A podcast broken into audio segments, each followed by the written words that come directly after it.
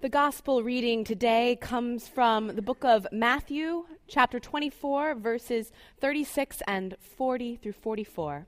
Let us listen for the word of the Lord. But about that day and hour no one knows, neither the angels of heaven or the Son, but only the Father. Then two will be in the field, one will be taken, and one will be left. Two women will be grinding meal together. One will be taken, and one will be left. Keep awake, therefore, for you do not know on what day your Lord is coming. But understand this if the owner of the house had known in what part of the night the thief was coming, he would have stayed awake and would not let his house be broken into. Therefore, you also must be ready, for the Son of Man is coming at an unexpected hour. This is the word of the Lord. Thanks. I wonder how you approach the idea of an adventure. I wonder if it is similar to how you approach this season of Advent.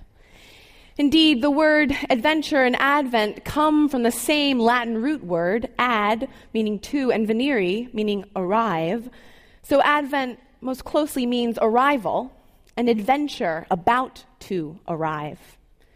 We name this season Advent because we prepare for the arrival of Jesus into our church year. We claim that this time, this time of preparation, is very important. It's separate from Christmas and important in its own right. So we drape the pulpit in blue and light candles of the wreath and have a festival as we did this morning. We sing certain carols and hold off on others until we get closer to the 25th. Many other rituals arrive around this time of year. Many new activities barge into our Decembers and shake up our normal wintertime routines. So I wonder how you feel about the arrival of this Advent adventure. Perhaps you think of this time of year with delight, where well trod paths lead into beloved traditions you bake the favorite cookies. You know exactly where all the nativity sets go. You hang a strand of lights, and in that moment when you plug them in, something holy happens. And the lights cast their gleam down the corridor of the years, lighting and re- helping you relive favorite memories. Or perhaps this time of year used to be the most wonderful time of the year for you, with all the joy and hope and love. But then changes happened. Children moved away. A beloved family member died. A relationship fell apart. And now you take out that strand of lights and believe that their tiny twinkle will never pierce the darkness of your spirit. Perhaps you think of this time of year with annoyance, since it is always the same thing on the radio over and over again. And activities that were fun at some point have become so weighted with expectations and the need for perfection that you cannot unpack that box from the attic without getting a headache. And you already know that one of those tangled strands of lights is liable to blow the fuse on your house and another on the fuse of your spouse. Sometimes people come into this time of year ready for an argument, ready to debate whether to say happy holidays or Merry Christmas. And we might begin to wonder if we are church going Christians, shouldn't we be the ones piling on the decorations, carols, gifts, goodwill, and making Christmas the best it could be? Shouldn't we be leading the way and showing everyone else how it is done? When we look at the scriptures that we just read, we hear these words. In Isaiah, we hear of how the nations will stream to the highest of all mountains, the mountains of the mountain of the Lord's house. And in Matthew, we hear about the unexpected day and hour when the Lord will come and how we must be ready for our life to change in an instant. So, what do these passages say about us leading the way into this season? What guidance do they give us to teach others about how they should celebrate? Actually, this text that we read and others that we read other Sundays don't say that much about that. As much as we might scour these verses for instruction, they don't tell us much about how we should be the ones leading the way. They tell us about how we should be the ones learning the way. We are to join others in learning the ways of the Lord. Isaiah's vision states clearly that the Lord shall teach, the Lord shall judge, the Lord shall arbitrate. All people will journey to the mountain of the Lord. And here's the thing this God to whom all the nations are pilgrimaging in great groups is, yes, the God of Jacob and the God of the Hebrew scriptures. But that does not mean that the house of Jacob and those reading these scriptures get to kick back, relax, and enjoy the vision of everyone coming to worship them. All you have to do is read more of the book of Isaiah, the Bible, or even just look around at our world to realize that those who worship God do not get a free pass from joining in the pilgrimage towards God. The last verse we read, that Betsy read, said, Come, let us walk in the light of the Lord, because even those who already worship God need to be reminded that God is the one in charge. The Lord is the one leading the way, and we are the ones needing redemption just as much as the next group of people. What we do this season of Advent is learn again where we are being led. When we take time to look around and think, we start to learn again what it means to let Christ lead us into this season. Some of us love the Christmas carols that pour out of the radio, and some of us do not. Some of us approach this season with trepidation and expectation with, and anxiety, while others bound toward it with energy and delight. And to be honest, most of us approach it with all of the above rolled into some Christmas colored confection of emotion. Still, for each of us, it is helpful to remember that we aren't in charge of making Christmas happen. God is in charge of making Christmas happen. So rather than try to follow our own way, what would it be like to learn the ways of God? Instead of setting ourselves up on high, looking down on everyone, what if we practice seeing God as the judge, the arbitrator, and the light of all the nations? Instead of using weapons to slash and shoot and scream to get our own way, what if we practice seeing God in the simple, life strengthening work found in plowshares and pruning hooks. Instead of throwing a few elbows and punches on Thanksgiving and Black Friday to get through our to do lists, what if we've practiced finding God by reaching out to strangers and doing community service projects? Instead of letting God poke through the crevices of our chock full lives, what if we took time to sit still in front of that tree that we decorated so energetically? Or be quiet under those garlands that we held, Uh, that we hung? What if we took time to look and listen, think, wonder, worship, and imagine what it must have felt like for that young girl and her confused fiance to wait and wait and wait and wait for something to arrive. The season is not about God saying, Oh, you've got this. You take the lead. I'll check back in later. The season is about God saying, You who have trod this way before, even you need to do it again. There's something new to learn. This season isn't about proving our spiritual worthiness so that Christ will decide to show up. God has already promised to be God with us. We can't change that. God has already entered the world, God has already made the way. We must prepare for it. We must walk towards the light of the Lord and learn from it, whether we've done this season 20 or 90 or two times before. We can keep journeying along an unexpected road, preparing for something that will change our lives. We will never heroically abolish all darkness on our own.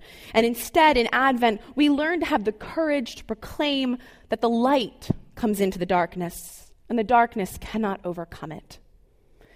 We must step into this season with the humility that comes when we realize that we aren't in charge. We must step into Advent with the attentiveness that realizes that God is about to do something new. As the gospel lesson declares, keep awake, therefore, for you do not know what day your Lord is coming. He is coming at an unexpected hour. Yet it does not take much brain power to realize that we human beings don't always like to try new things. Often we'd rather agree with Bilbo Baggins in The Hobbit, who declares to Gandalf, We are plain, quiet folk and have no use for adventures, nasty, disturbing, uncomfortable things that make you late for dinner. If you know the rest of The Hobbit, you know that Bilbo does end up going on an adventure there and back again. He follows his call, even though it means missing a great many second breakfasts at home in front of the fire. And at the end, Bilbo is quite content when he ret- returns home. And the sound of the kettle on his hearth was even more musical than it had been in the quiet days before the unexpected party arrived on his on his doorstep and invited him on the adventure. This is the season where we strip off complacency and apathy, where, where we remember that God is trying to get our attention in unexpected ways. This is the season to start on an adventure, even if it means missing our tea time. Lindsay is a 20 something who works at a nonprofit organization in Durham that helps older adults stay in their home by doing things like chores around the house or running errands. She sat around our Thanksgiving table this week and told us about her typical week. She, a lot of the things she does over and over again is run errands for many of the clients. And she initially thought this would be a simple task. For instance, she knows how to grocery shop where you make a plan, you dash in, you grab your item, and you dash out without needing to talk to anyone. She said she's pretty good at it, and she thought she could fit a lot of grocery shopping trips in in a day. But grocery shopping hasn't gone quite as she anticipated. One woman with whom she works is named Becky. Becky is 89 and legally blind. Shopping with Becky is different. Together, Lindsay and Becky enter the store. Together, they walk to a shelf. Together, they discuss the options and make a decision. And then, slowly, they move on to the next item on the list. Lindsay, in all of her energy and ability, cannot lead the way, showing this woman how to be more efficient and effective. She cannot split up the list and meet back at a certain point. She could go off and do it on her own, but where would be the connection with Becky and that, leaving her at the front of the store or at home alone? Lindsay cannot do things her own way. So together, Lindsay and Becky are learning a new way to shop, a new way to move through the store, a new way to meet people. Lindsay said, What I'm doing now in the store is not simply about shopping for groceries. What we're doing is communion. We like to be right. We like to know what to expect. We like to stack up our theologies and ideologies and grudges and even our Pinterest projects and show how well we did them. We like to stack all these things into a big pile of our own ability and believe that we are sitting on top of the tallest mountain in the world, looking down, waiting for everyone else to catch up. Too bad this isn't what God promises. God doesn't promise that we can lead the way and then sit waiting for others.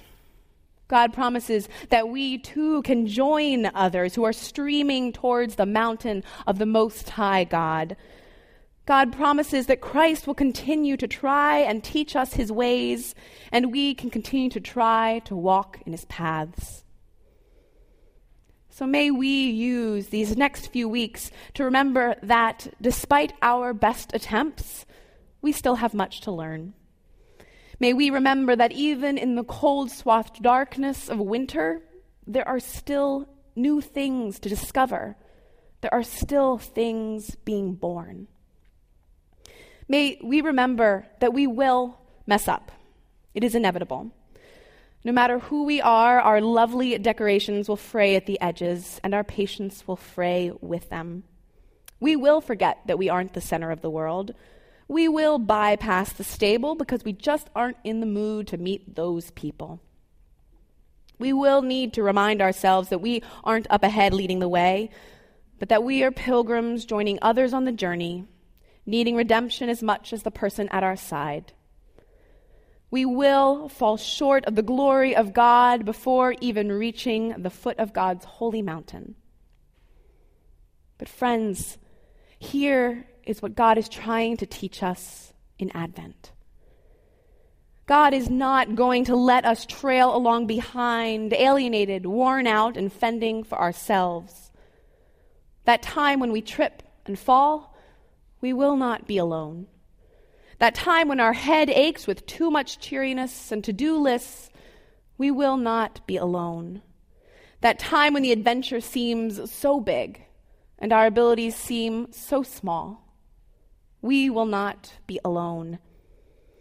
And that time when we can feel the heavens burst open with joy in our heart of hearts, and our spirits join the chorus of breathless hallelujahs, we will not be alone. This season of Advent reminds us that we will never be alone. When we fall on our face, tripping on our eagerness, our expectations, and our ego, someone will stoop to the earth to extend a hand.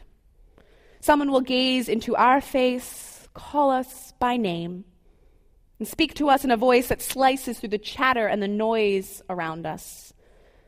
Someone will say our name and the words, Come, get up, follow me. And we will look up to realize that Christ has been standing there the whole time. At the foot of the mountain, we will hear Christ say, Look, look, because no matter what you do, I'm going to be with you. Come, get up. Let us try this again. And this time, let's try this together. Let us pray. Lord, you have entered this world to show us how much we are loved, how much you long to be with us on the journey. Lead us, teach us. Teach us to rejoice in your presence and delight in your ways. In your holy name, we pray. Amen.